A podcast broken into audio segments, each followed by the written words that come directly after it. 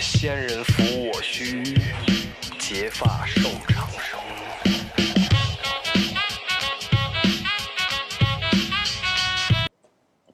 大家好，欢迎收听第一期的冲嘴儿。那这个专题呢，我们特意请来大家都非常喜爱的嘉宾 Rocio。冲嘴这个名字是怎么来的呢？那就让 Rocio 给我们介绍一下吧。这个名字不就是咱那天就是开车出去的时候，就是一直在想说，可能就是爷爷奶奶经常看着看着电视，就在沙发上开始打瞌睡，然后我说这有一北京话就在嘴边上，一直想不出来，后来想起来就叫冲嘴儿，然后你就会觉得特别形象，嗯，对，对吧？就是打瞌睡，然后脑袋这么一耷拉一耷拉的，所以我们觉得还挺适合当一个播客的，就是一个主题的名字的。那是什么呢？大家听了我们的说话就想打瞌睡是吗？就是我们是一个 蛋逼。把大家说睡了的节目，催眠的节目。催眠的节目，对，因为我们是想改变之前就是秋后算账，一直感觉苦大仇深，给人讲人生哲理的这种印象吧，就希望说一些比较轻松自然。其实我们平时生活就是这样非常轻松自然的状态，呃，就想跟大家聊一聊日常生活，或者是最近的一些感悟吧。那 Rocio，你能不能跟大家先介绍一下自己？大概你是一个什么样的生活状态？学什么？从事哪方面的工作？可不可以大家介简单介绍一下？嗯，我就是从小生活在北京，然后其实，嗯、我们其实有有时间应该录一期关于胡同的节目。嗯我其实对小时候印象还挺深的。嗯嗯然后我大学的时候学的是小语种，学的是西班牙语。毕业之后呢，也一直在跟外国人一起工作，但是实际上自己的就是思维还是相当的固化。直到我二十九岁去到国外生活，然后感受了一种不同的文化，其实对我的现在人生观的这种建立起到了非常重大的作用，就是让我去推翻以前很多自己自己固有的一些想法和观念。作为一个大城市孩子的这种优越感，就属于一种有一个大浪打过去，完全把你打翻的那么一个状态。打懵了。打懵了，他没。反正，嗯、我我我我其实就跟很多外国朋友聊这个事儿，我也是比较坦诚，就是我我我就是这样，就是以前我就是那么的 shallow，然后我现在真的被洗礼了，嗯。然后我不觉得就是在一个大城市生活或者身为一个大城市人有多么的好，有多么的牛逼这个事儿，嗯。所以我是，然后继而我又呃思考了很多我们所谓这种文化融合或者文化冲突，给你自己个人可以带来的一些感悟。嗯嗯。所以我们今天就是可以聊一下儿，就是我们在国外生活，感受到不同的文化，嗯，和之前在在中国你所谓从小受到的教育，呃，这一系列的冲突，包括在从国外回来以后的这种融入，因为你其实到嗯任何一个地方，你都是要有一个适应过程对适应过程，然后冲击自己，再去推翻自己，再会重重新建立对。。对，我觉得现在随着中国留学生越来越多，出去的多，回来的也多。其实这是一个大家挺忽视但非常重要的问题，就是这种适应能力、文化差异和逆文化差异的这些问题。所以我自己是亲历者，我感同身受。所以我今天也想跟 Rocio 聊一聊这方面的话题，也希望能够聊聊欧洲和北美。和北美，就特别希望大家能够从我们两个，一个是大城市长大之后已经成年，有相对稳定的价值观，还有人生阅历之后出国，和一个来自二三线城市，十八岁出国，在他没有人生观、世界观还没有形成的时候，一下子感觉就从一个小小的地方到了一个大大的世界，他所经历的过程，我觉得是一个很好玩的 一个对话。但是我会赢你的，因为欧洲肯定比北美要精彩。嗯，我不跟你玩儿，我没有任何的胜负心，这就是我们在加拿大人生活的特别的平和，因为太冷了，没有任何的欲望。其实你跟我讲过好多，我十八岁就出国，我十八岁就出国，然后留学了八年，巴拉巴拉巴拉巴拉。其实你跟我说过无数次这个话，但其实你在那边具体的故事和你，比如说所谓文化的冲击，你所见到的世界，跟你前十八年在一个中国的二线城市所见到的有什么不同？这些方面，其实你跟我说的挺少的。嗯，我会感觉我十八岁之前和十八岁之后是处于一个断裂的状态的。具体一点，呃，比如说，我印象特别清楚的是，我在飞从北京飞到温哥华，因为我本科四年是在温哥华待的。啊、我刚去机场的时候就收到了一个下马威。我那个时候，首先我不觉得自己作为中国人这个身份有多么的不同，我之前是没有对身份是没有概念的。直到我到了那个机场的时候，海关怀疑我带钱超出那个限额。嗯，他问你问题了吗？他问了，他说你带多少钱？因为你也知道我本来数字就不太好，你说了好几百万了是吗？对，我所以我在我在算，就是应该是怎么说一万加币，因为它的 limit 上限就是一万加币，然后我就算了半天，然后他就觉得我撒谎，啊，因为我在想，我平时表述，我跟他交流的时候一点问题都没有，就我从小就口语就比较好，但是当你说他问我数字，你到底带多少钱的时候，然后我就想了半天，我应该怎么说这数字？后来他就说你在撒谎，他就不信我，不管我怎么解释，他都不相信我，他就会让我去小黑屋，小黑屋去 check。然后他问了一句，那个时候让我现在印象特别清楚的事情，他是个白人啊，他就说：“你妈妈是不是在教你骗人？啊，为什么你们中国人总是不说实话？”然后那一刻我就说：“哦，原来我是个中国人。”所以，我到加拿大那一刻起，我就受了一个下马威。之后的话 OK，那这件事怎么结束的呢？这件事儿我就去小黑屋了，然后我那小黑屋的人问我你怎么回事儿，我说讲重点。我带钱，他说他怀疑我带钱抄了，但是我没带钱抄，然后我把钱给他看了，他看没有抄就把我放走了，啊，然后也没有道歉啊，什么什么的。没有没有，你没有办办法讲理去。然后后来我在国外的时候，也一直背负着所谓国际留学生的这个身份，我比当地人交的学费要贵四到五倍，我没有享受同样的福利待遇。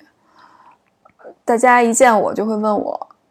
哦，你是中国人吧？那你是学商的，还是学会计的，还是学计算机的？”所以他会对中国人有一个，或者亚洲人也好，东亚人也好吧，有一个刻板印象。很正常，很正常。就是你是个什么样的人，你只适合什么样。而且很多白人会对 亚洲女孩，特别是我这个身材、我这个身高的女孩，会有一种 yellow fever。对，所以就会有点跑题了，回应你一下刚才那个，他们不是对、对亚洲人有刻板印象吗？你就说不是啊，我数学特烂，对 我也我的存在就是帮他们去 化解对亚洲人的刻板印象。是是，就嗯嗯，就就这样了。就你很难，因为种族隔离、种族划分特别特别的大。表面上感觉你是对一个外来人，特别是加拿大人对外来人特别的友善，因为加拿大对于人的 being polite，他们都是出了名的 being polite。注意你头发。哦，然后，但是其实你真的在那个环境下相处之后，你就会发现，其实他们的这种友善都是很停留于表面的，他们对你也没有太多的兴趣，对你的文化更别说，更没有兴趣去了解。你有没有什么具体的事儿？就是就是刚才呃回应我那个问题，就是你以前觉得在中国好像啊很正常的事儿，然后在那边就变得不正常了，或者在中国这边老有人问你一些私人的问题，在那边就没有人问了。就是关于这些具体的，有没有一些就关于文化冲击方面印象深刻的事儿？我会觉着，我从国外回来之后，就因为我从加中国到加拿大那种印象，我还特别的浅，就是什么对我冲击特别大，因为因为我基本上十八岁出的国，之后那段事情，我是完全把自己作为中国人的身份完全抛弃了，这样的话我才能 survive 在那个地方。OK，这我可以理解，但是嗯你在做这个抛弃这个行为之前，你肯定是有一些东西，你觉得你需要去融入，它并它不同，它不同于你在中国时候的身份，你才会去做这个选择。嗯，比如说最最我现在能想到的例子就是，一定要有自己的观点，就一定要把自己的立场声明。而且你作为你最显著的就是你的观点，这是非常重要。因为在国内很少人问我我怎么想，我自己的价值是什么，我的意见是什么。但是在国外的话，很注重这一方面的训练。OK，对，那你在开开始上课的时候，会有很多不习惯的地儿吗？会啊，会啊，因为基本上我上大学的时候都是上那种小班的课，然后每节课它比如说 participation 就是你参与，特别是你自我表达都会占很大的比重，而且基本上每一科都会有 presentation，就是你要演讲，你把一个 topic 你要能 present 出来，嗯，他训那练你开始习惯这样吗？我当然不习惯了，所以那时候我就是完全断裂的状态，就在于此，就是我必须得快速的去融入当地的生活，因为学费很贵，时间很宝贵，所以我为了给家里省钱，我就必须得恶补知识。但也还好，那时候我觉得我比较年轻，而且我一直是一个特别外向的人，所以我那时候交了很多国外的朋友。所以我训练口语很快就能够上大学了。就别人可能需要在加拿大待一年的时间，我就用了三个月的时间就 tran 就 transition 就过去了。OK，那其实我觉得还是跟去的年龄有挺大嗯关系的，有，因为你可能那时候还没有一个比较完整的一个价值观嗯成型。后来，其实我觉得你就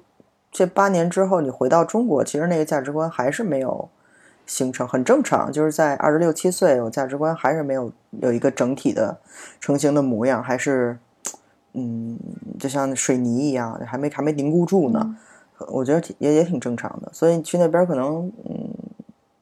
适应力会相对强强一点吧。就我就不一样，我我第一次去去到西班牙，然后比较长期的在那儿生活，其实都已经二十九岁了。我在那儿过的三十岁的生日，哼哼。我我过三十岁生日，就是大家都会觉得呀，我你知道三字头三十了。后来我我们那边一个老师就跟我说说，你别担心，没关系的，很快就到三十一了。他们那边也会有年龄焦虑吗？年龄焦虑不觉得，因为是这样，就是嗯，我们就就是我去那边是为了呃，在一个学校，在一个呃官方语言学校里边教中文，就是帮他们去练一些口语，呃，也算是一个政府间项目。所以我虽然本科学西班牙语，但是我二十九岁之前我都没有去到那儿去留学或者呃真正在一个语言环境里边去去锻炼这个语言。那其实我去了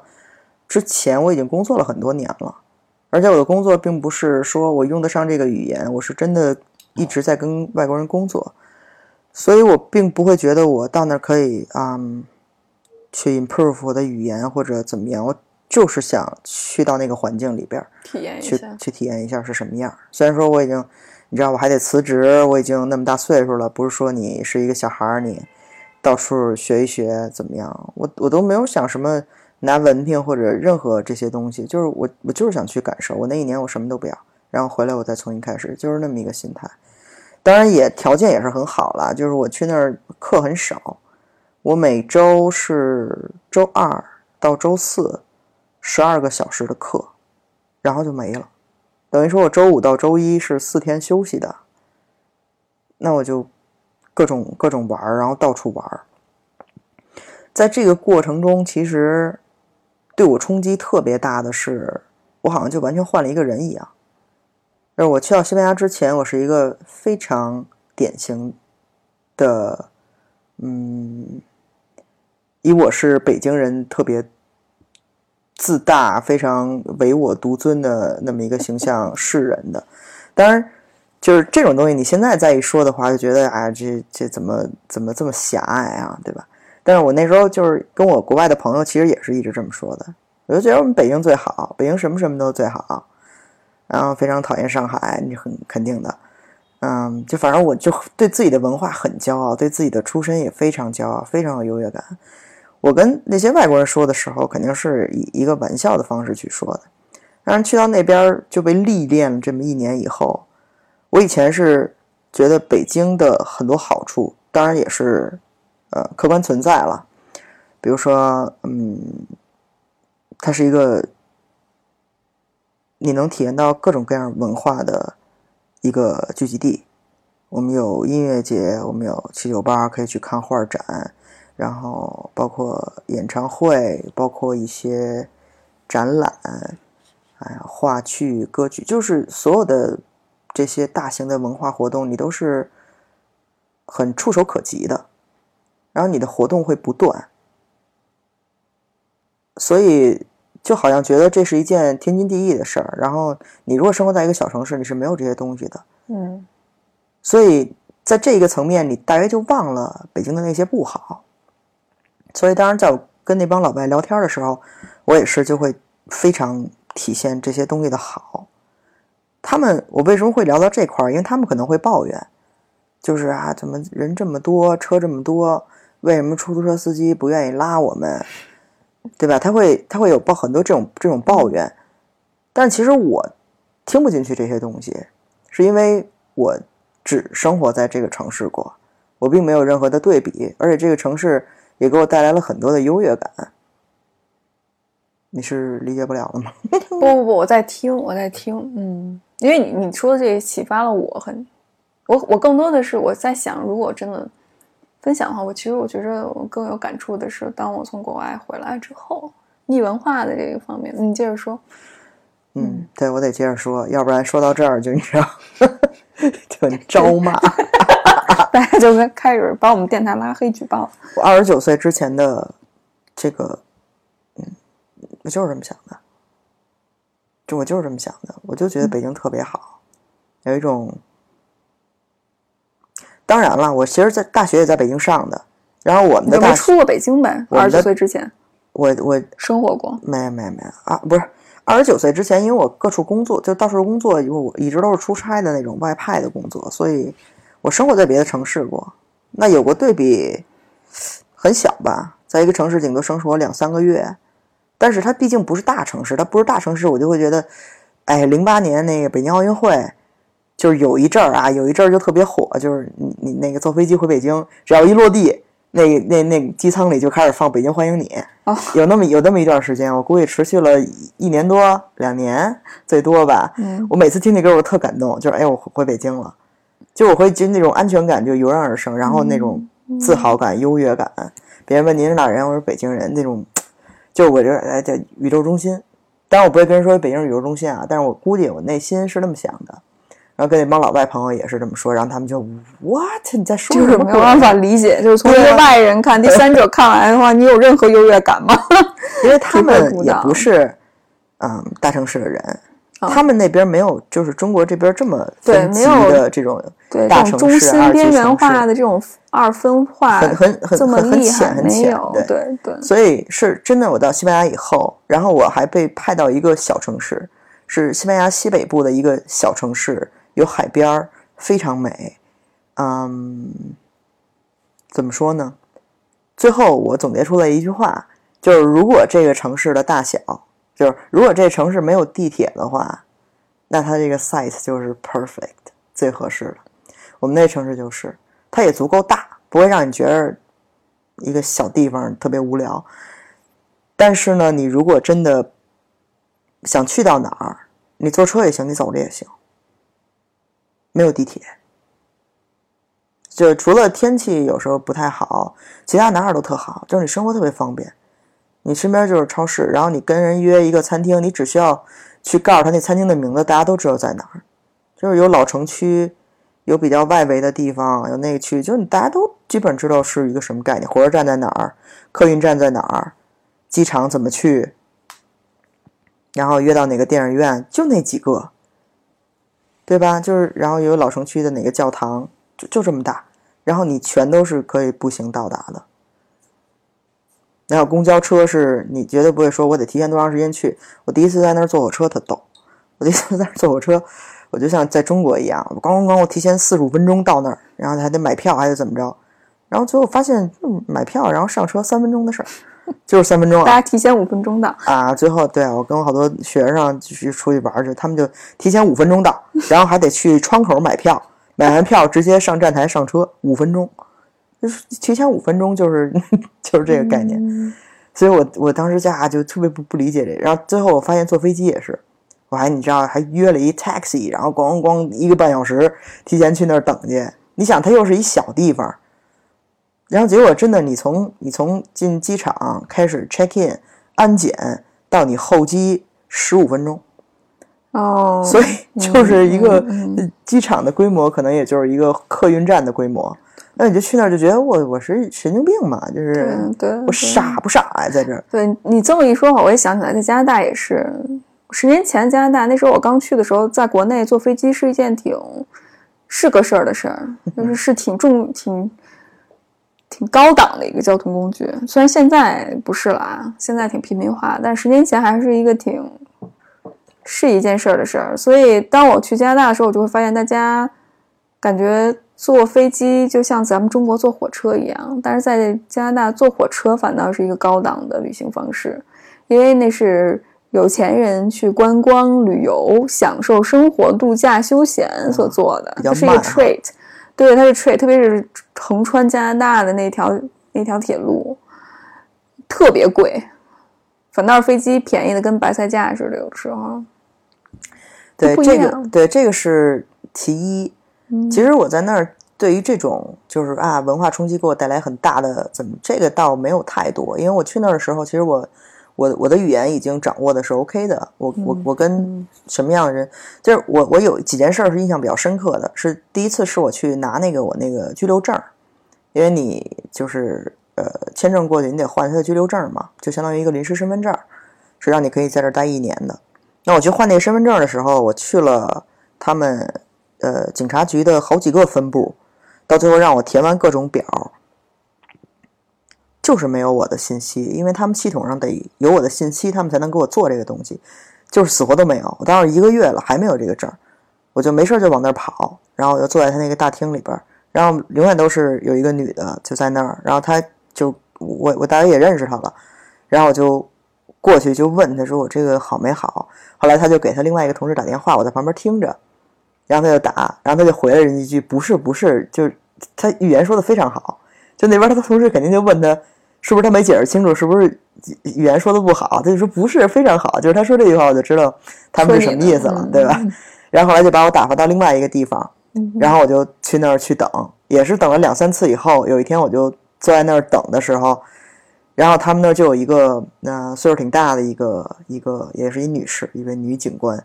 就发飙了，然后就跟他同事说说你你你你帮这位这位那个女士查一下，说人家都来多少次了，然后就是你办事效率就这样吗？就是你把人晾在那儿，他就发飙直接。然后他们就是几个人停下手里的活儿，三四个人一起帮我去找材料。后来发现其实是这边领馆的失误了，就没有把我的东西去那边去 update，然后所以他们没有我的信息。所以他其实这方面的人性化那天给我印象很深，就是他看我是眼熟的，然后我又在那儿没有去歪你说我怎么还没有什么什么的，我就是我就是去碰碰运气，然后我再问你一下，我再去问你一下，然后他就这个对我来说是比较比较嗯嗯 personal 的一个嗯 trait，嗯然后这事儿就搞定了。其实也没有说像我们平时这种呃在政府机关办事儿的那种严格性，就是你少东西就是不行，你那个少什么东西，他直接就帮你印了。哦，对我我我的感觉也是，就是它系统比较人性化吧。嗯、我记着我之前办，不管是在学校的那个系统里面，还有在政府的一些办事效里面，就是他比较好说话。然后我记得我之前申请，包括申请美签，还有申请英国的签证，都非常的方便。就没有像在中国现在听他们说这么就这么城市化，这么嗯不讲人性化，就是他就会，比如说我那时候在在 Halifax，还不是在我居住城那个城市多伦多办的美签，然后那个人就会问我，你为什么在多伦多生活啊？你现在在 Halifax 申请，然后我就跟他说，我说我就觉得多伦多那时候太热了，我去 Halifax 度假了。然后他就问我，那你学的是什么？我说我学的是历史，特别专门研究创伤研究，巴拉巴拉。他说哦，好有意思。就你会觉着哦，他是一个面试官，但他是个人，把你当人看，对，他会他不是个机器对，他就会跟你聊天。中国已经提前进入了人工智能，就是跟你跟你说话人都是机器，就是它有一个城市化的，就跟那个客服似的，你知道，一个城市化，的一个表，对，亲亲有一个表，嗯，对你你去政府机关办事儿，他才不叫你亲呢，那那跟你一点都不亲。是阶级敌人，嗯杀父仇人。对然后我还记得特别，因为我是呃去之前我在这边工作了几年，然后认识了也算是就是西班牙的外交官，是就职级别比较高的。后来其实他回到西班牙，他离任以后，呃，离我生活那个城市挺近的，所以他就说那时候还没开始开课，我刚到的时候也是九月份，然后呢，他就他是在我那个城市周边的一个更小的地方，属于一个县级的，相当于中国县级的地方吧。他说：“那我开车带你去玩玩什么的。”然后就开车带我去他们家，那个地方我印象非常深刻，就是一个更小的地方，我都不知道该怎么形容。就是其实西班牙的西北部是呃比较接近葡萄牙那块地方，是欧洲大陆最西端。那其实是有一个非常绵长的海岸线，所以你开着开着车，然后也没什么人，走着走着就到一个小城市，又到一个小城市，然后你沿途都会看到那种无敌海景，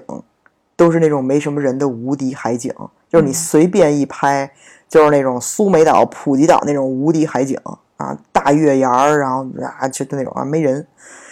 就是我 我当时去到那儿，就是你知道。跟她，然后她因为是也是五十多岁了吧，所以她身边有几个那个闺蜜也是五十多岁的，其中有一个日本日本人，就也是一个日本的女士，她是一个画家。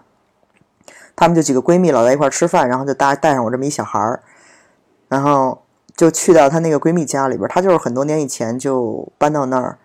就买了一栋别墅，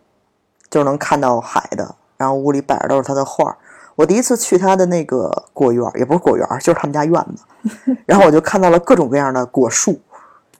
然后我就特别新鲜，就是哇，猕猴桃原来是长在树上的，就是类似这种啊。后来他们还带我去一个，就是他们之前买的一个小庄园，也一直在那儿荒废着，去那儿去摘栗子，就也不是摘栗子啊，地地栗子在地上，然后你自个儿去捡。要在咱们这儿，我就早没了，他们那儿都没人，你知道，你就随便捡。然后我们就拿了一小竹筐，我就跟那儿捡栗子，然后那栗子外边不是有一层那个硬壳还有毛毛吗？我第一次见到就是栗子从树上掉下来是那副场景，嗯特别新鲜，你知道吗？然后你得用脚把那个外壳给踩掉，你才能拿到里边那个栗子，要不然会扎手。你把那外壳捡回去也没什么用，所以你就要用脚踩，然后把栗子拿出来搁那筐里边，然后包括再随便在葡萄藤上摘点葡萄啊，摘点别的水果什么的。后来那天我印象特别深，我就发了一个朋友圈儿，就是我觉得我身为一个城市人，简直太丢人了。就是这些东西对我来说，就像一个 Wonderland 的，我真的太美好了。就是我好像是，就是很多 basic 的知识都不知道，就是因为你是一个城市人，然后你还自大。嗯，那个是我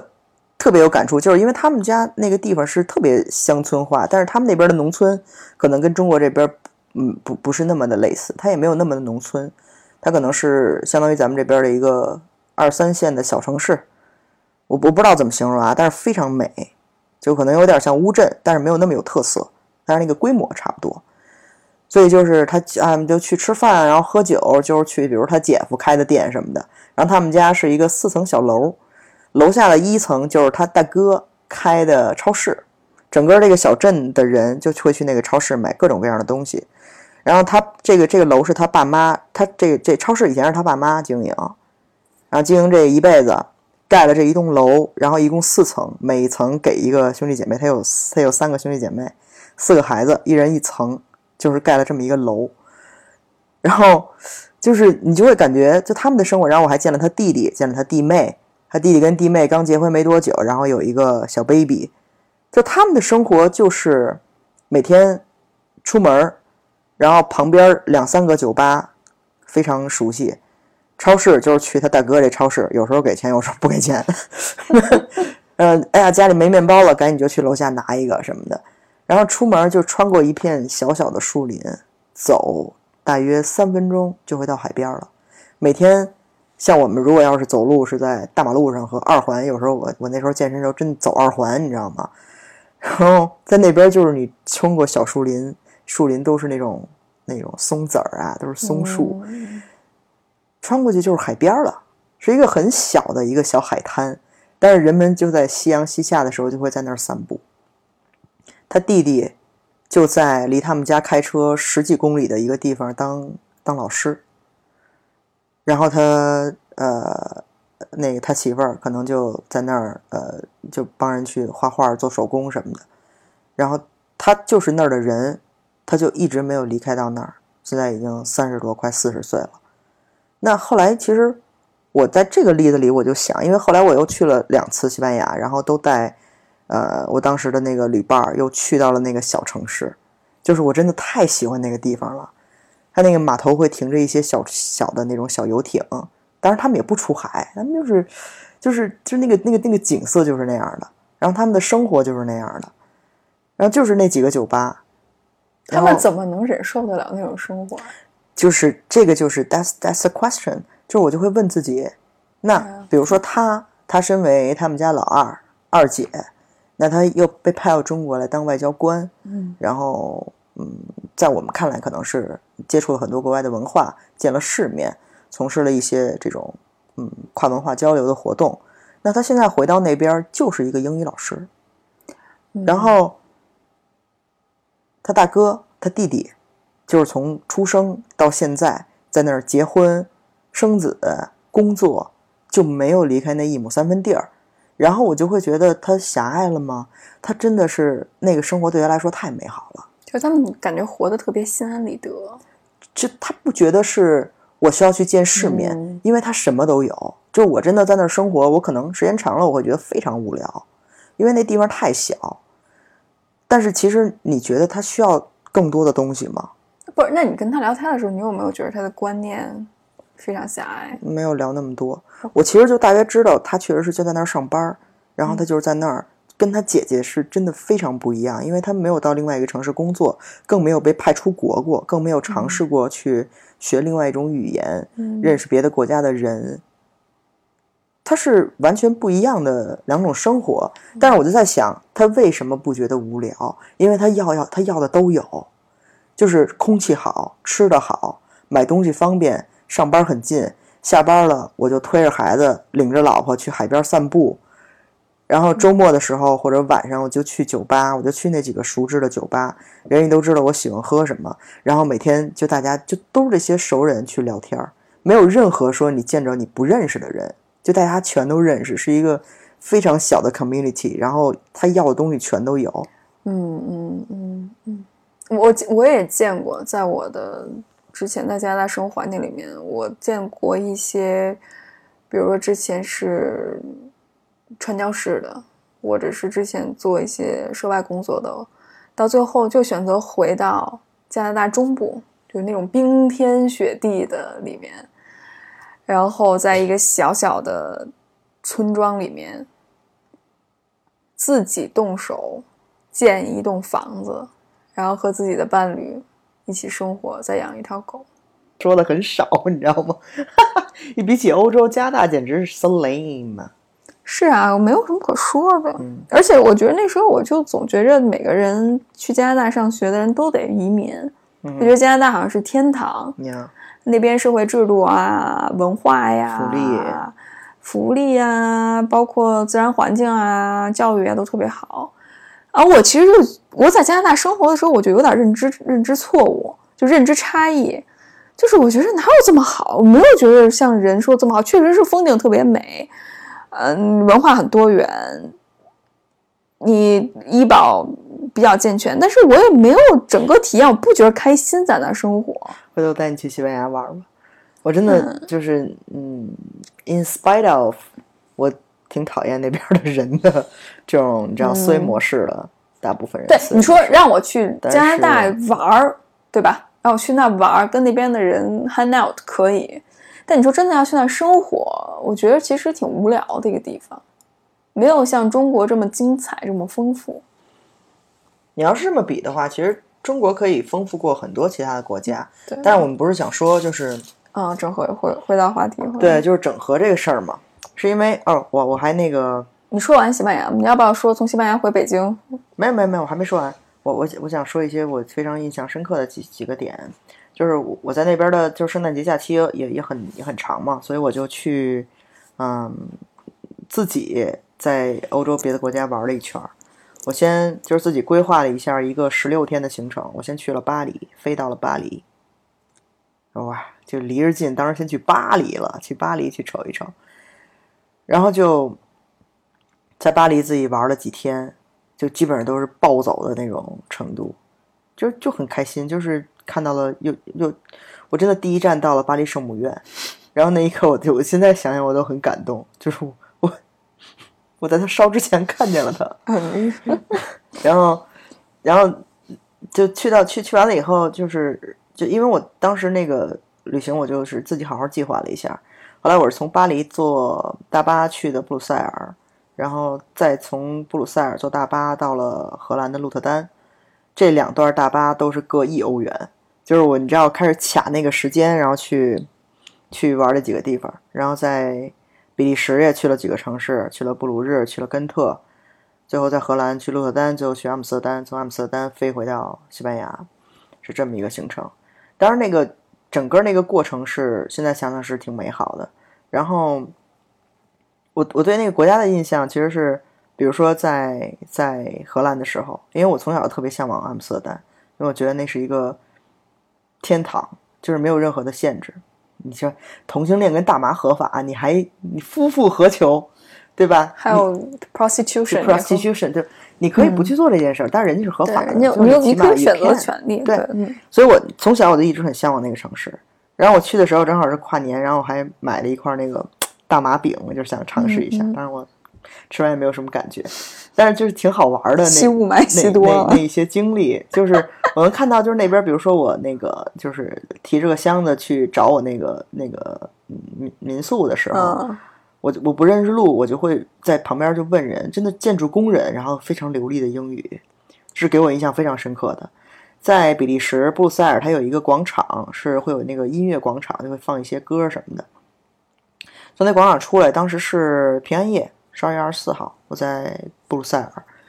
从那个从那块儿出来以后，旁边就是有很多就是乞讨的人，乞丐，就是穿的穿的很破烂，但是很干净，然后就拿着酒，就招呼我说一块儿喝一杯吧。那我肯定就你知道，就会有一种恐惧，就是你谁啊？然后要跟我 怎么这么着？然后到后来过去，他有没有开的酒？我说 OK，那就在路边喝一下吧。然后就跟他聊天，流利的英语，你真的，你真的就是，我就说，哇塞！你你的意思就是说，在国外当乞丐需要过英语六级是吗？我就是觉得这个全民这个普及水平简直太牛了。然后其实他并没有任何的坏心眼儿，他就是跟你聊聊天儿，他就是你是一个外国人呢，我跟你聊聊天儿，流浪汉是一种生活选择。对，然后，然后就包括因为我在那儿住的都是那种混住的那种床位，嗯然后有时候是男女混住，然后有的是、是女女生单独的，然后就会有各种各样的诡异的事儿，经常就就是那可能吸了什么毒品，然后回到酒店的那帮人就疯了，你知道，在那儿撞来撞去，撞那些上下铺什么的，然后在那儿直接就真人秀开始。开始那个啪啪啪，就是，然后还有当街，我就看到好多当街啪啪啪的，就找一角落，找一桥边儿，就你知道，就是你看当时那个，有时候就就 What happened 就那样，然后也也会就去尝试，就是尝试去脱离自己的舒适圈儿，就晚上就会在吧台，然后跟各国不同的人就喝酒聊天儿、打台球，就是去尝试去做这件事儿。虽然说，就因为我也一个人嘛，也无聊，我本身的性格也不是这样，但是我就觉得，嗯，你都已经就你你只年轻一次，你就要去尝试这些事儿，就是还是还是不错，还是一个特别特别美好的一个一个经历。然后我我还记得在我在阿姆斯特丹，嗯，因为没事儿干嘛，所以我就买了一个他那通票。后来他那个喜力好像那个 Heineken 是那边儿、啊，那边儿的，对，然后他有一个博物馆，我就大早上起来，你知道九点多，我就直接拿着那票就去那喜力博物馆了。然后它里边好像，哎，不不是喜力，不是喜力，是那个鸡尾酒博物馆，哦，我就去了。然后呢，他会给你一个 tour，参观完以后，每人会有一杯免费的鸡尾酒。所以大早上九点半，我就喝了一杯鸡尾酒，然后就开始出去，就开始晕晕乎乎啊，晕晕乎乎。然后因为我平平时一个人，我也不会说坐到一餐厅我好好吃一顿，我就找到了那种街边儿那种就是你投币它有汉堡的那那种机器，那是一个小房间，然后里面也有好多人就排队去买那个汉堡吃。然后我其实记得我昨天买的时候，差不多是一块四欧元一个，我就投了一块四，然后那就怎么也不出来，然后我就开始跟那敲那个机器，然后就在那儿说就 What happened 什么，你知道，因为我也有点喝多了，就 What happened 就晕乎，然后我就跟那儿敲那机器，然后后来现在就是旁边就伸过来一只手，就是一个一个女的，然后上面又给了我就是就是二十分欧元，然后看那上写的一块六，就是会觉得这孩子实在钱不够了，然后在那开始敲那个你知道敲那个 bending machine，就是特别 逗，然后我说啊，我说不用不用，我说我看错了，不是那个意思。就是有一点像那个，你知道，撒了酒疯，就是啊，怎么不出来这吃的？就那那就给我感觉就很好玩儿，就是就是那些经历，就感觉好像人和人之间特别友善，人和人之间很友善。不会就我觉得想到中国的话，如果在朝阳这边，可能大妈就说：“哎呀，孩子你干嘛呢？你看清楚没有？你怎么了？”就就开始肯定会那倒不至于吧？哦，有会有，比如上次咱们在马路上过去的时候，然后那个姑娘不是被那个 车的那个杆儿撞了一下嘛？那车过去之后，她想马上穿过去，结果没穿过去，这杆儿把这女孩弄倒了，然后旁边这大妈扶都不扶，就直接就开始说：“你看你下次现在撞你背，下次能把你脑袋瓜子给你撞开了什么的，不拉不拉就说这种话。在那边，你要这么说的话，其实对于这种不是你的事儿、别人的事儿的哎，这种评论，边界感很强，对边界感很强。对对，因为我在那儿，我其实没有那么强的感受，但是回来以后，我才感觉到，就是你的私事儿，其实我在那边没有，并没有被问过一次，一次都没有。嗯你任何私事儿，包括我很多关系还比较好的呃学生，那他们平时会约我，到最后其实我也不知道他们任何的家里的情况、感情的情况，因为这个没关系这不是一个会聊天儿时候会产生的话题，并没有，就是他们也不会问我的情况。对，而且我发现也也是，就是我回国之后，这是我其实更想聊的。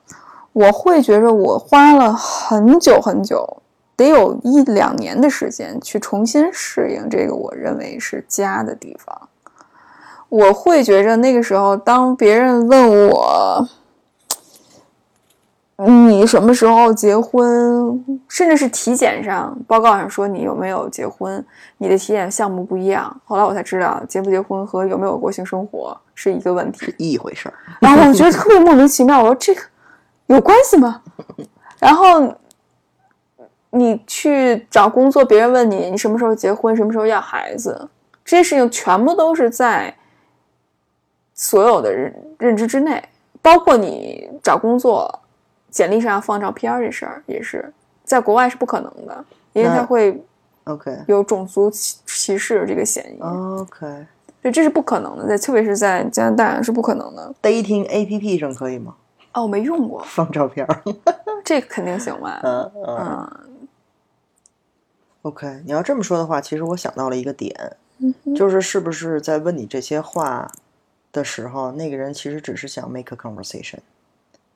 并没有想去真正跟你交朋友。因为在国外这种情况，我我反正以我自身的经验是不太会发生的。就是他问一下我身边人所有的情况，我说的是在国内，说的是在国内。嗯，就我回来之后，现在咱不是聊所以异文化对对，所以所以我才会说，是不是嗯真正他没有想去跟你做朋友，他可能是见了面就一定要聊点什么。哦，你说在国外是吗？在国内，在国内，嗯，也不是吧，就是你聊天的时候就会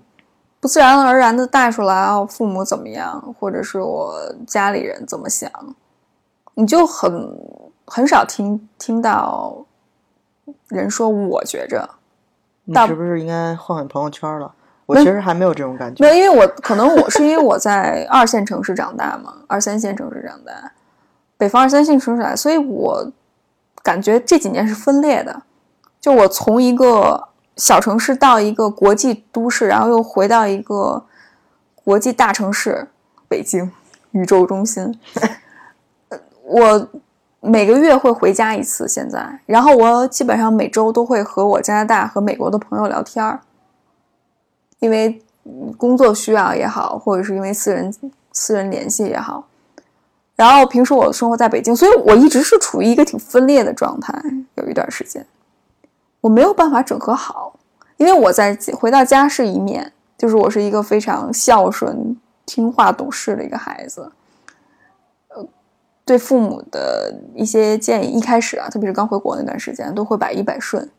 就会想着顺从他们，然后回在我北京的朋友面前，我又是一个。留学生的身份为主，大家就会觉得哦，你之前在国外待过，你很多想法比较比较西化。虽然我觉得西化这东西也挺扯淡的。他们现在就是为了压你，说你西化，说后悔把你送出国，就是不是？就我在北京的朋友也是这么说的，就是他们就哦，你是留学生，然后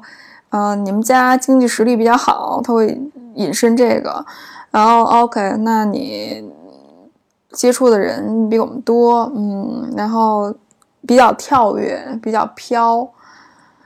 然后我我跟我国外的朋友们聊天的时候是另外一面了，就是比较比较轻松自然，说的也比较。你会调整那个模式，我会，我就或者你会调整你自我己的那会，我会，。我就想对，而且我说中文和说英文的时候，思维方式是不一样的，特别不一样。那你这个算什么 transition 呢？就还是没有整合好吗？就是嗯你还是没有找到一个，不，但我现在不一样的是，我发现你当，就你你还你最 core 的东西是一样的，因为现在我开始和我我父母展示出我是个什么样的人了，我没有办法去再压着自己去满足他们的需求了。比如说，我没有办法像他们说那样回到家守在父母身边，找一个体制内的工作，然后乖乖的结婚生子。我没有办法做到，做不到，我回不去了。我爸都跟我说说，雀薇你回不去了，你想法这个样子，这么西化，这么有个性，你很难回到这个二三线城市这个环境里面了，已经不适合你了，你也是变了。所以我有一段时间感觉自己是一个特别漂泊的状态，到处都不是我的家。不过现在我挺喜欢这种状态的，我会发现那那到到处都可以是我的家，嗯呃只要我结身边结交一帮自己聊得来的朋友和自己三观一致的朋友，我有自己的事业，而且我现在基本上不用坐班儿，只要有个电脑我就可以工作，我就可以自己养活自己，这不是一个很好的生活状态吗？就我之前是尝试去向外去寻求一种安定感、安全感，逐渐的，嗯，我去向内去寻求，然后改造外界。我之前会觉着啊，这个环境必须得是首先多元，然后社会公平公正，大家自我意识强，我才能够待得好。但是现在我说 OK，我接受我自己喜欢这样的环境，那我可以改变我周围的环境，我可以去寻找那些尊重多元文化、对外界事物感兴趣、有自我意识的人。我把这群人聚集起来之后，我可以做更大的改变。OK，我要回应你这点的话，其实我在想，因为我刚才那个故事的结尾，其实就是我当时马上要结束那个工作的时候，我在那儿拼命的找工作，因为那边其实涉及的问题跟外国人在中国工作是一样的，就是他是需要你的工作签，嗯。但是，一般的雇主都是希望你已经有工作签了，那我愿意签你。可是，你身为一个外国人找工作，你就是希望这个地儿能给你工作签，你哪怕工资很少，我能留在这儿先嗯。起步工作是 OK。所以这永远是一个 dilemma，你没有办法。所以到最后，我是非常非常不愿意回到北京，就是九个月的历练，是什么让你不想回来？我就是觉得我认识到另外一种生活方式，嗯我非常舒服过的。然后我推翻了一切，我以前对于一定要生活在大城市，一定要精彩，一定要身为一个嗯一线城市，我享受这些资源的这种优越感完全摒除掉。就是我觉得北京太傻了，就是傻大傻大，土，然后没有特色，去哪儿都特不方便，又堵，空气又不好，然后每天就是在活着，就是就是我是一个特别一百八十度的一个转变。嗯然后我当时我去那儿的时候也是适应了一段时间，但是我回到北京以后，我可能三个月我才回血，我一直想回去，因为我一直想找机会回去。嗯，我特别能理解，我花了得有两年的时间。我操，一个加拿大你还花两年时间，那我们北京得多差呀？不是我，我觉得不只是适应北京嘛，还得适应我这我我的家乡啊，对吧？啊，就各种把它整合在一起，确实是一个挺难的过程。就是后来我就是你知道，嗯一开头就是吹嘘北京是宇宙中心的那那几个朋友都说 What Brazil？你这是发生什么了？你这你这一百八十度转变的也太那个了。然后后来我就说，一个城市没有地铁，那个 size 就是 perfect，太好了。就是真的，你就是哪儿哪儿都特别舒服，然后你不用考虑任何什么堵车、什么我上哪儿买吃的问题，就是你什么什么都有。我知道去哪儿看电影，然后圣诞节时候大家都买彩票，就一块儿攒着买。然后我如果想吃点方便面什么的，我就去到那个城市唯一的一个中国超市，超市，嗯、然后去买方便面。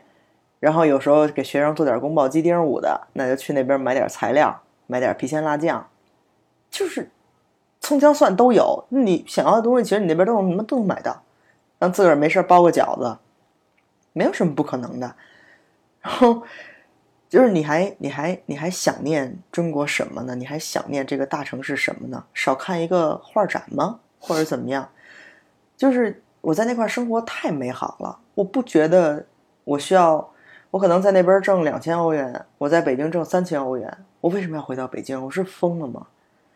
然后我回到北京以后，我我是就回到北京之后，然后我有一段时间开始健身，然后每天会暴走，暴走六公里、七公里，然后我真的就看见我那个 A P P 上显示一条大直线二环，你知道吗？因为你绕那个桥的时候，你还得下辅路，你知道吗？就就是你知道，你还得有时候等红灯特别着急，因为你不能停，就是你那个心率不能下来。然后我就我就在想，当时我是生活在海边的人，海边也没人，然后我都不说去走个路，去跑个步，然后现在开始走二环，就是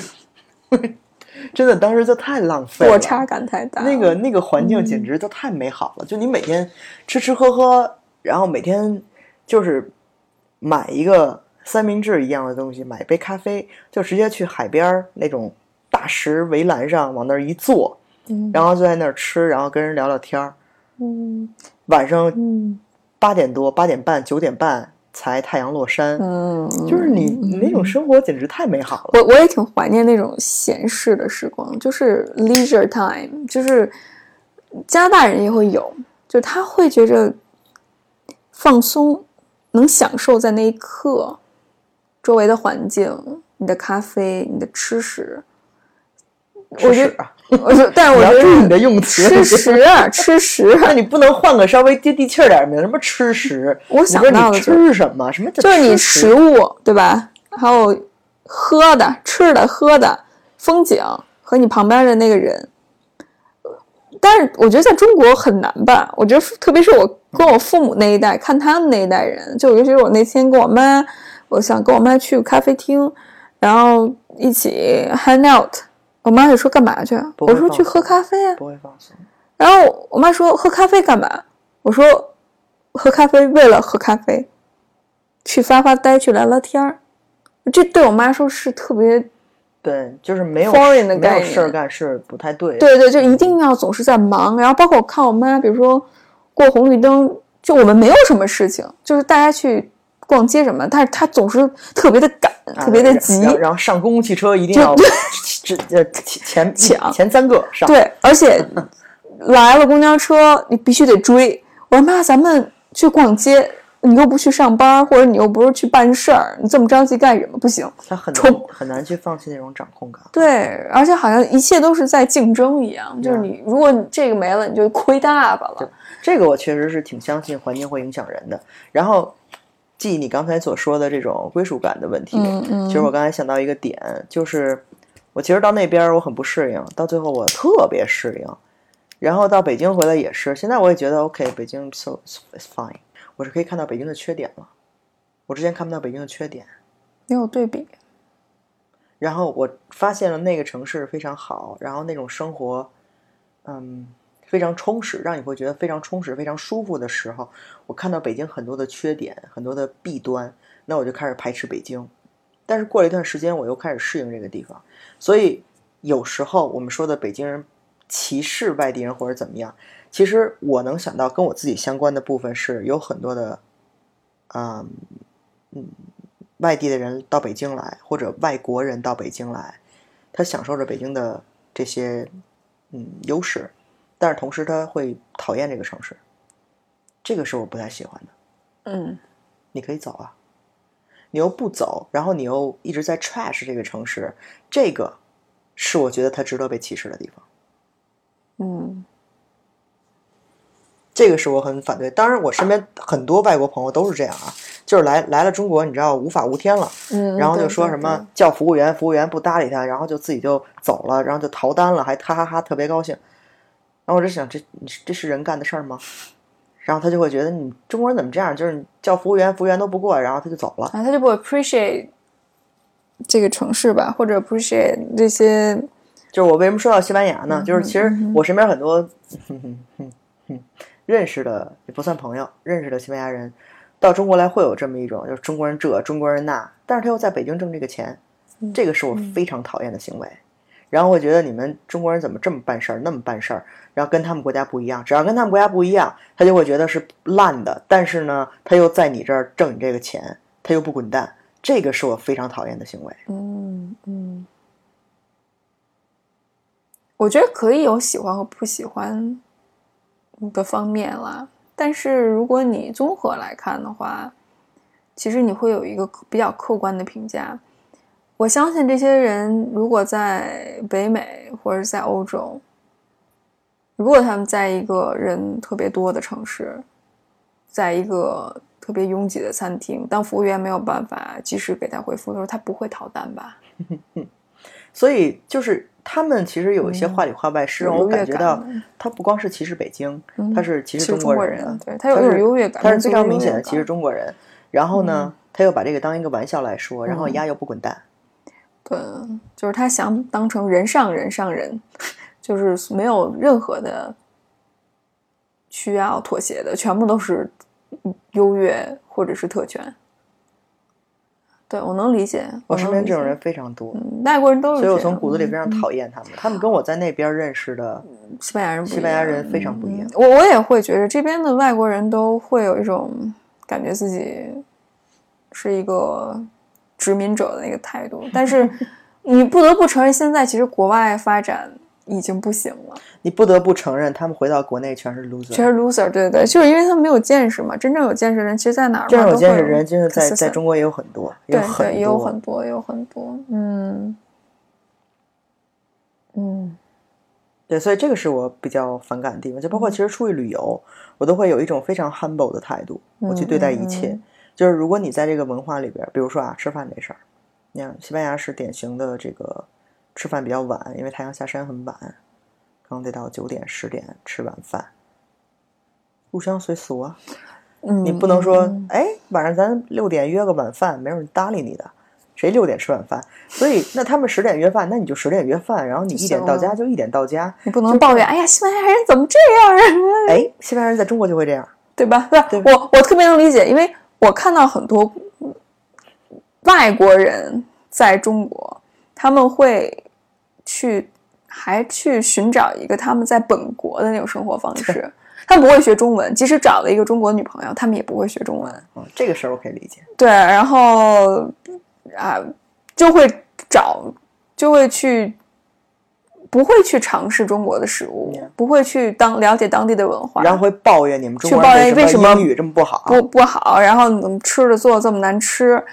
呃，就没有沙拉，你知道吗？然后没有咖啡做的这么不好，虽然确实在中国很难找到好咖啡好的店，但是就是其实现在挺多咖啡好的店的，我发现就那种手冲咖啡还是挺好喝的。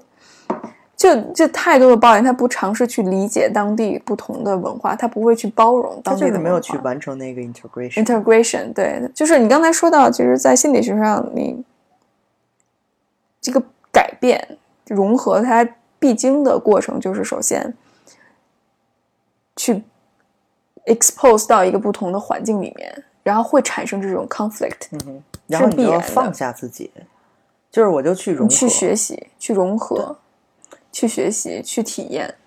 这个就是我非常喜欢的态度，就是你不能说你到了欧洲，你天天还要吃挂面，你为什么要学欧洲，对吧？你 你就是去欧洲天天 whining，我要吃中餐，我要吃中餐，你就去铁岭就好了。就是我我其实讨厌的是这个，就是我出去玩儿，其实我也包括嗯，我我我真的觉得，大家如果在力所能及的情况下，一定要掌握简单的英语。我其实不觉得这个是 too much to ask，我真的觉得是是对人的一种尊重，不是说英语是最牛逼的语言啊，嗯，是因为它是全世界最最简单的而且方便。我真的觉着你，当你真的去尝试接触不同的文化，它真的给你打开了一种大门。我当初做播客也是说，我的播客的 logo 那句话，我的 slogan 就是在对话当中去探索不同的可能性。这个太重要了，就是你会发现，原来你所认为的东西，并不是理所应当的。哇，那个观念上的，那个太窄了。对啊，观念上的改变其实是最难的。所以，当你能够改变自己的观念，当你看到不同可能性的时候，你的路是越走越宽的，而不是越走越窄的。就是就是当同时两个对立的观点在你这儿可以同时被接受的时候，你才会你才会越来越成长嘛。对，那相反是那些我就固有一个东西是对的，另外一个东西肯定是不对的，你才会越来越狭隘。对，对。所以你从书本上可能得不到这么多东西，那你怎么样以一种最方便的方式去去习得这个东西？那走出去啊，走出去，呃，实践特别重要。走出去，然后把自己放下去，融入当地。对，而且去，哎，我那天听嗯看理想道长讲关于日本美学的这个问题，就为什么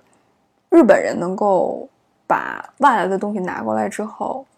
整合在自己文化里面，整合的这么好。我们现在想到的很多东西，比如说日本的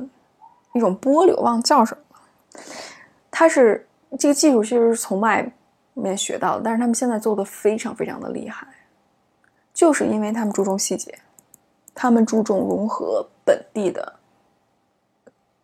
理念，然后把细节做到极致，从一块玻璃都能够体会到上升到一个道的概念。所以我我我听了那期节目，我学到最主要的一点就是去学习新鲜的事物，同时要注重细节，回归到个人生活。就比如说我们，我现在在做 coaching 这个东西，这个东西其实起源于欧美，它是一个很西化的概念。但当你拿到这个东西到中国来的时候，你会发现很多不适用的东西。如果你只是跟大家贩卖理念，我讲一套大道理，你很容易，大家都很认同。但你真正去实践的时候，当你去帮助个体改变自己生活的时候，你会发现很多东西没有那么绝对，就一定你不能去要变得非常客观，你要问问题，不能给任何的建议。但是对于很多国人来说，特别是在一个集体主义的国家，个人意识没有那么强烈的时候，你没有办法。我觉得挺难的，就去是真的让他意识到自己在想什么。对，就是别人别别别说，就是很多不同的观点可以同时在你的脑海里面，嗯，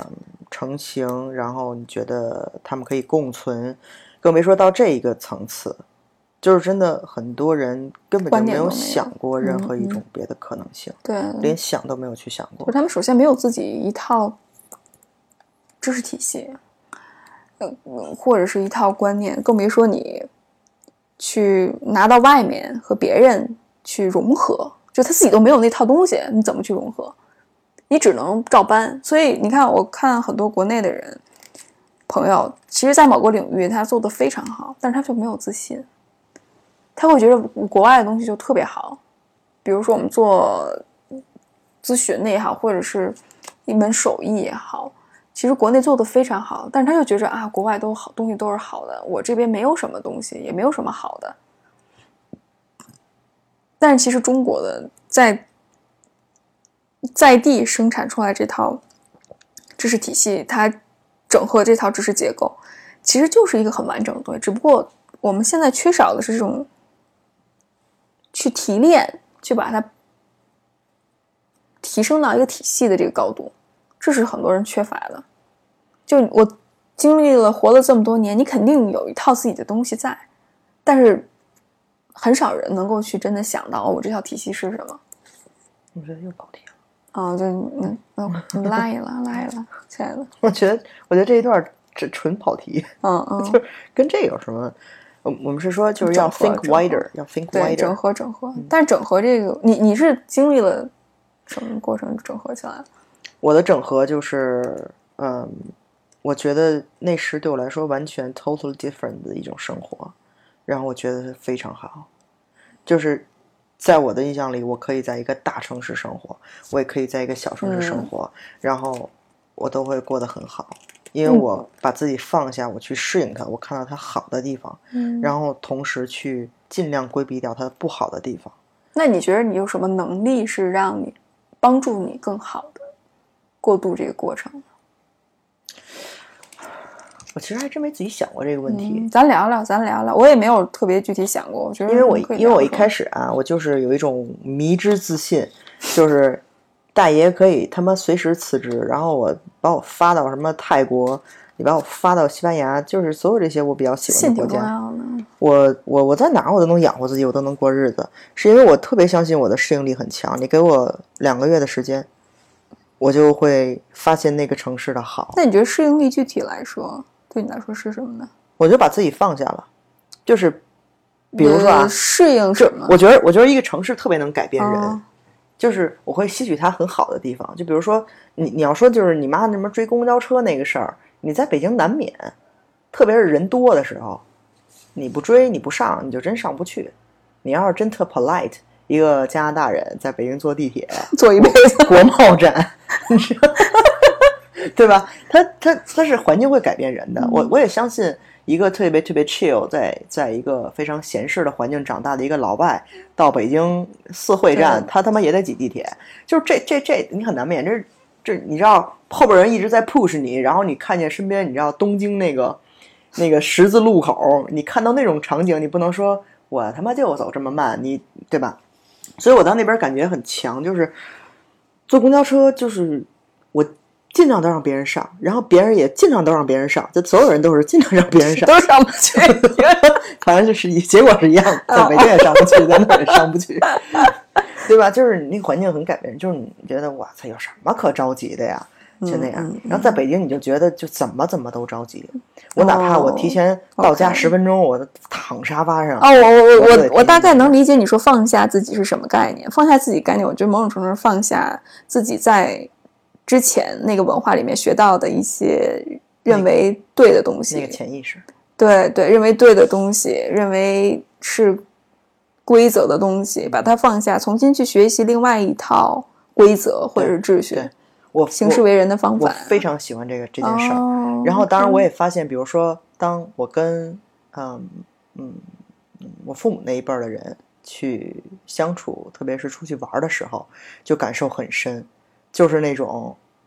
我要吃挂面，我天天都要吃挂面，在在欧洲吃挂面的那种，你知道我吃我要吃蛋炒饭，你这哪儿给你找米饭去？哦，当时西班牙其实吃但是它那米粒儿特硬，它不但吃的是那个东北的那种它它是焖出来的，它，不是那个对对对滇。粉包，所以 所以你就感觉很就是你知道我们这期节目是由挂面代言，他那个他那个是欢迎挂面各种。习得，他那个习得就是就这个才是对的。我不吃中餐，我这胃是受不了的，嗯，对吧？这我能要的是这个东西，我一定要喝热水。呃，喝热水这个事儿可难了。哎呀，出去俩礼拜，天天到人那儿找热水去对。对你找热水就。对吧？你就是要习得这个东西，那我就说，你就去尝试。如果人家这儿没有茶，没有茶，你就喝咖啡，但是他会觉得不对，就是不对。所以我们为什么说，就是现在的呃，我们年轻人为什么不管你在哪儿长大，当然大家的起点会不太一样，那你是不是尽量可以稍微跟父母那个固有观念那么强的那一代去脱离一下？就是我看到有一种不同的可能性，我不要在欧洲吃挂面，我也不要天天在什么铁岭吃汉堡，没有西餐，就是没有那么翻得罪铁岭的朋友了。可能没有那么 fancy 的西餐，对吧？没有什么，就是 我也不知道该举什么例子。我这这那边吃的挺好的。I got your point 对。对这挺就是一个一个德州人在德州一定要吃汉堡，和另外一个德州人在德州一定要吃扒鸡的感觉很相似，我没太 get 这个。就是美国的德州和山东的德州。哦，对，就是你懂我意思吗？就是同一个世界，同、嗯 对，就是就就是这个意思，我能理解。就是你说，首先就是放下，学会放下自己，学会去拥抱另外一套不同的体系。我我就把自己当一嗯个水珠，对，然后但是去融入那个水你。懂我意思？就是，但是有些人特别 appreciate 这个过程，就像你说，我就特别享受，特别喜欢，但有些人就不喜欢，他会觉得害怕，嗯，他会觉得不安，他不知道这个过程当中他的乐趣在哪儿。OK，我会觉得就是那个特别绷着的那个劲儿，就特别像游客。我当然秉持着这个观点，我到哪儿都特别不像游客。你把我扔泰国两天，我就是泰国人了。首先我特别容易晒黑，然后天天我就学他们，你知道吗？穿一夹脚拖鞋，然后骑着摩托，后边还扛着箱子就就搬家了那种。就是我特别喜欢这种，我到了一个城市，我就被淹没了，你看不出来我是游客。我就是那个城市的人，哪怕我只在，哪怕我只在那个城、嗯城市生活，就是旅行个三四天，但是我也是当地人，我一定要当当地人。你这么一说，我我也是觉着，这是加拿大教会我很重要的一个功课，就是拥抱多元。我也是，就是在不同的人堆儿里面，我会尝试去多问一个为什么，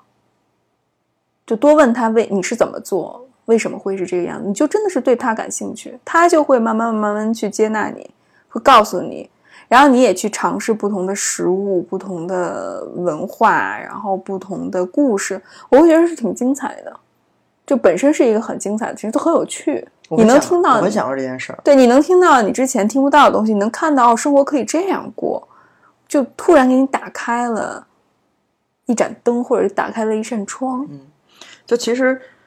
嗯，比如说我刚才分享在旅行之中的那些事儿，就给我印象很深。就是你就是放开自己，在中国我不会随便跟一个随便路边说过来过来过来喝点酒，我不我我不会去跟他喝酒的。在那边我就说 OK，我就是要放下这个舒适感。当然这个不是一个建议啊，这个还是有风险要承担的。还还是安全对安安全问题要考要考虑对对对，但是我我当然也其实听过很多在那边什么被被抢啊、被这被那个的那些那些嗯那些嗯案例，我我我也承认。但是我其实想说，这些东西其实给我带来挺大的冲击感，是我很喜欢这件事儿。特别是啊，就是我在那儿最强的一个体验，就是我去到那个城市，跟我的那些学生去交往的过程中，我是觉得，嗯，我懂的东西很少。不是说我对我就是接地气儿的东西，我懂得很少。比如说，我我去到我一个朋友家，就是他们家也是呃，就离那个 Zara 那个牌子的总公司很很近，那那个是西班牙的牌子 Inditex 集团，嗯，Zara，在就是 Zara 那个 Pull and Bear 什么这些牌，就是 Inditex 集团，他离那儿很近住的，然后也算是一个乡村吧。然后他就开车，差不多从我住的地方二十分钟开过去，把我带到他们家。然后他妈就在一个巨大的厨房里，估计得有三十平米，然后开始给我摊那个鸡蛋饼。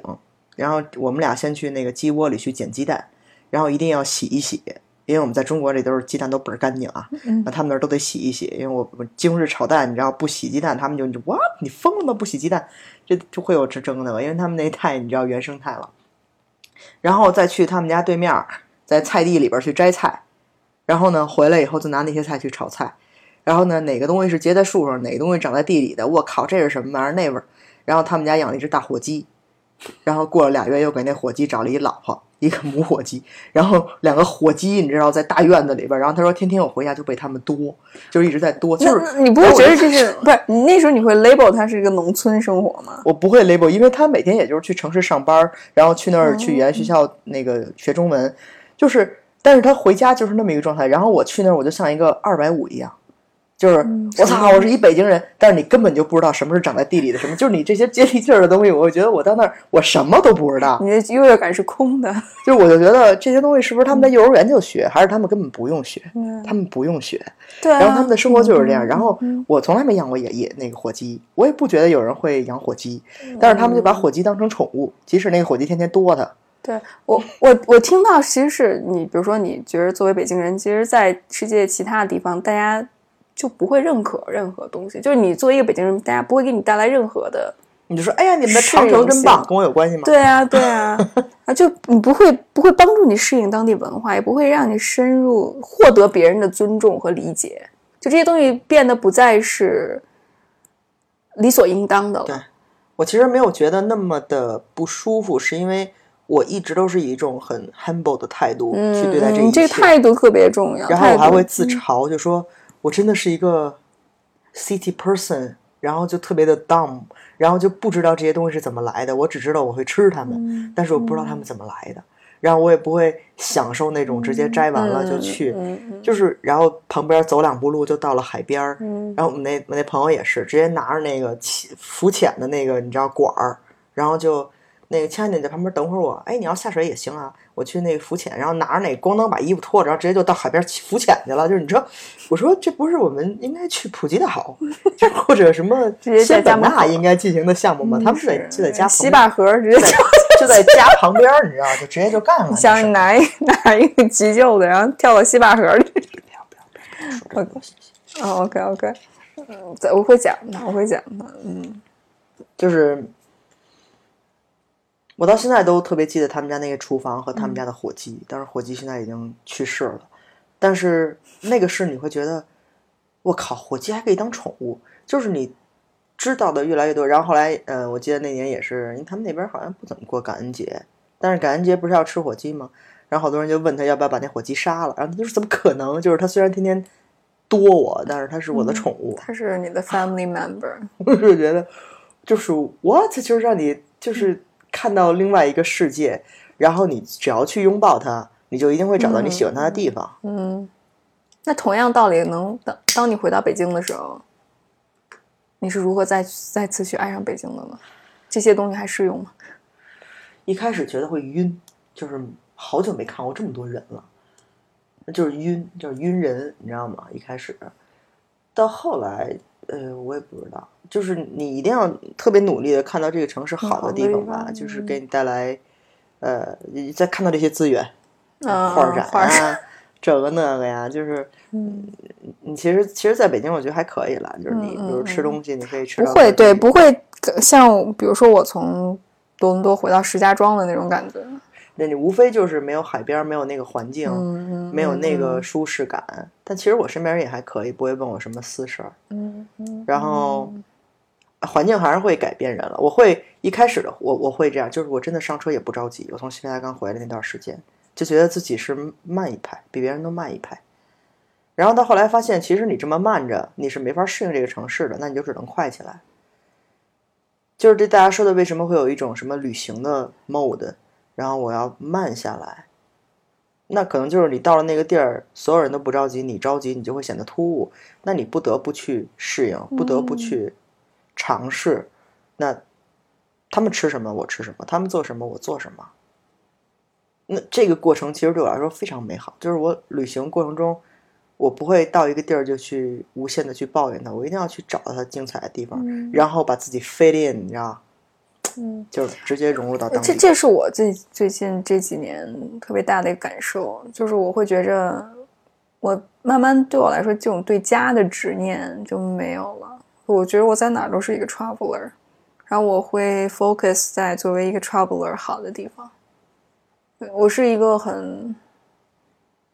很可塑性强的人吧，OK，很有弹性的。但其实我觉得咱们俩这点还不太一样，就是嗯你是把那种没有归属感当成是一种归属感，嗯但是我其实还是有归属感的。就是你把我放到一个地方，然后我爱那个地方，我待一段时间，我就会对那个地方有归属感，就是我都有归属感。哦，我我没有，我很少。我更多的是，比如说这块人，我会跟某某个人，而且你现在网络环境这么发达，其实对你来说，地域也只是一个一个概念性的东西了。就对我来说，其实更没有地域的其实对我来说还是有，对我来说那个影响。那个那个那个 文化给我带来的影响，就是别人嗯在怎么行为处事，怎么在生活的那个那个文化的熏陶，其实对我的影响非常大，就慢慢就会把我给 turn 到当地的那个模 mode 式里面那个模式里面。嗯对，嗯，对我会我会变得，我现在会变得 switch，因为跟不同人去聊天，我会 switch 到不同的模式里面。我更多的是看这个人他能接受什么样的一个模式，而不是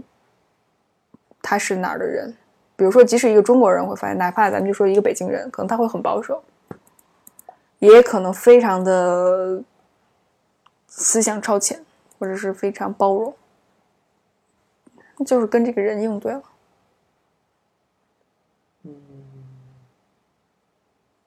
我其实观点不太一样，嗯我是对任何人我都要就是把自己最真实的一面表现出来，但是在行为方面是要尽量去贴合当地的文化的。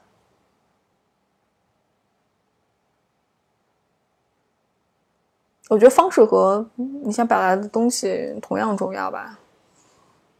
就是我会更多的一开始去感受对方最舒服的方式，不会，或者是他能我能感受到。然后，当然你要说表达我自己的观点的时候，我肯定会毫无保留的把自己的立场和观点表达出来。但是至于跟他说到什么部分，怎么说的话，确实是会考虑到对方的感受、接受能力的。接受能力这个事儿。嗯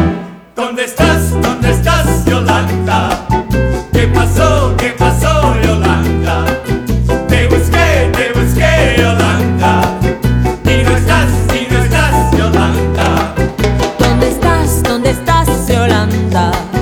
¿Qué pasó? ¿Qué pasó, Yolanda? Te busqué, te busqué,